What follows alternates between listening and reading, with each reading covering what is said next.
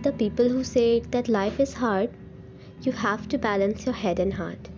You have to show the best of yourself. I want to ask can't I be the real myself?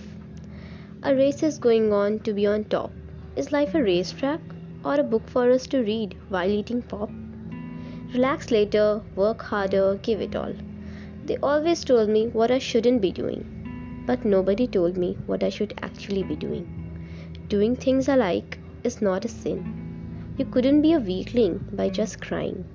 I want to live and let them live too, in a place where people do what must be done, not the this thing is wrong to do once.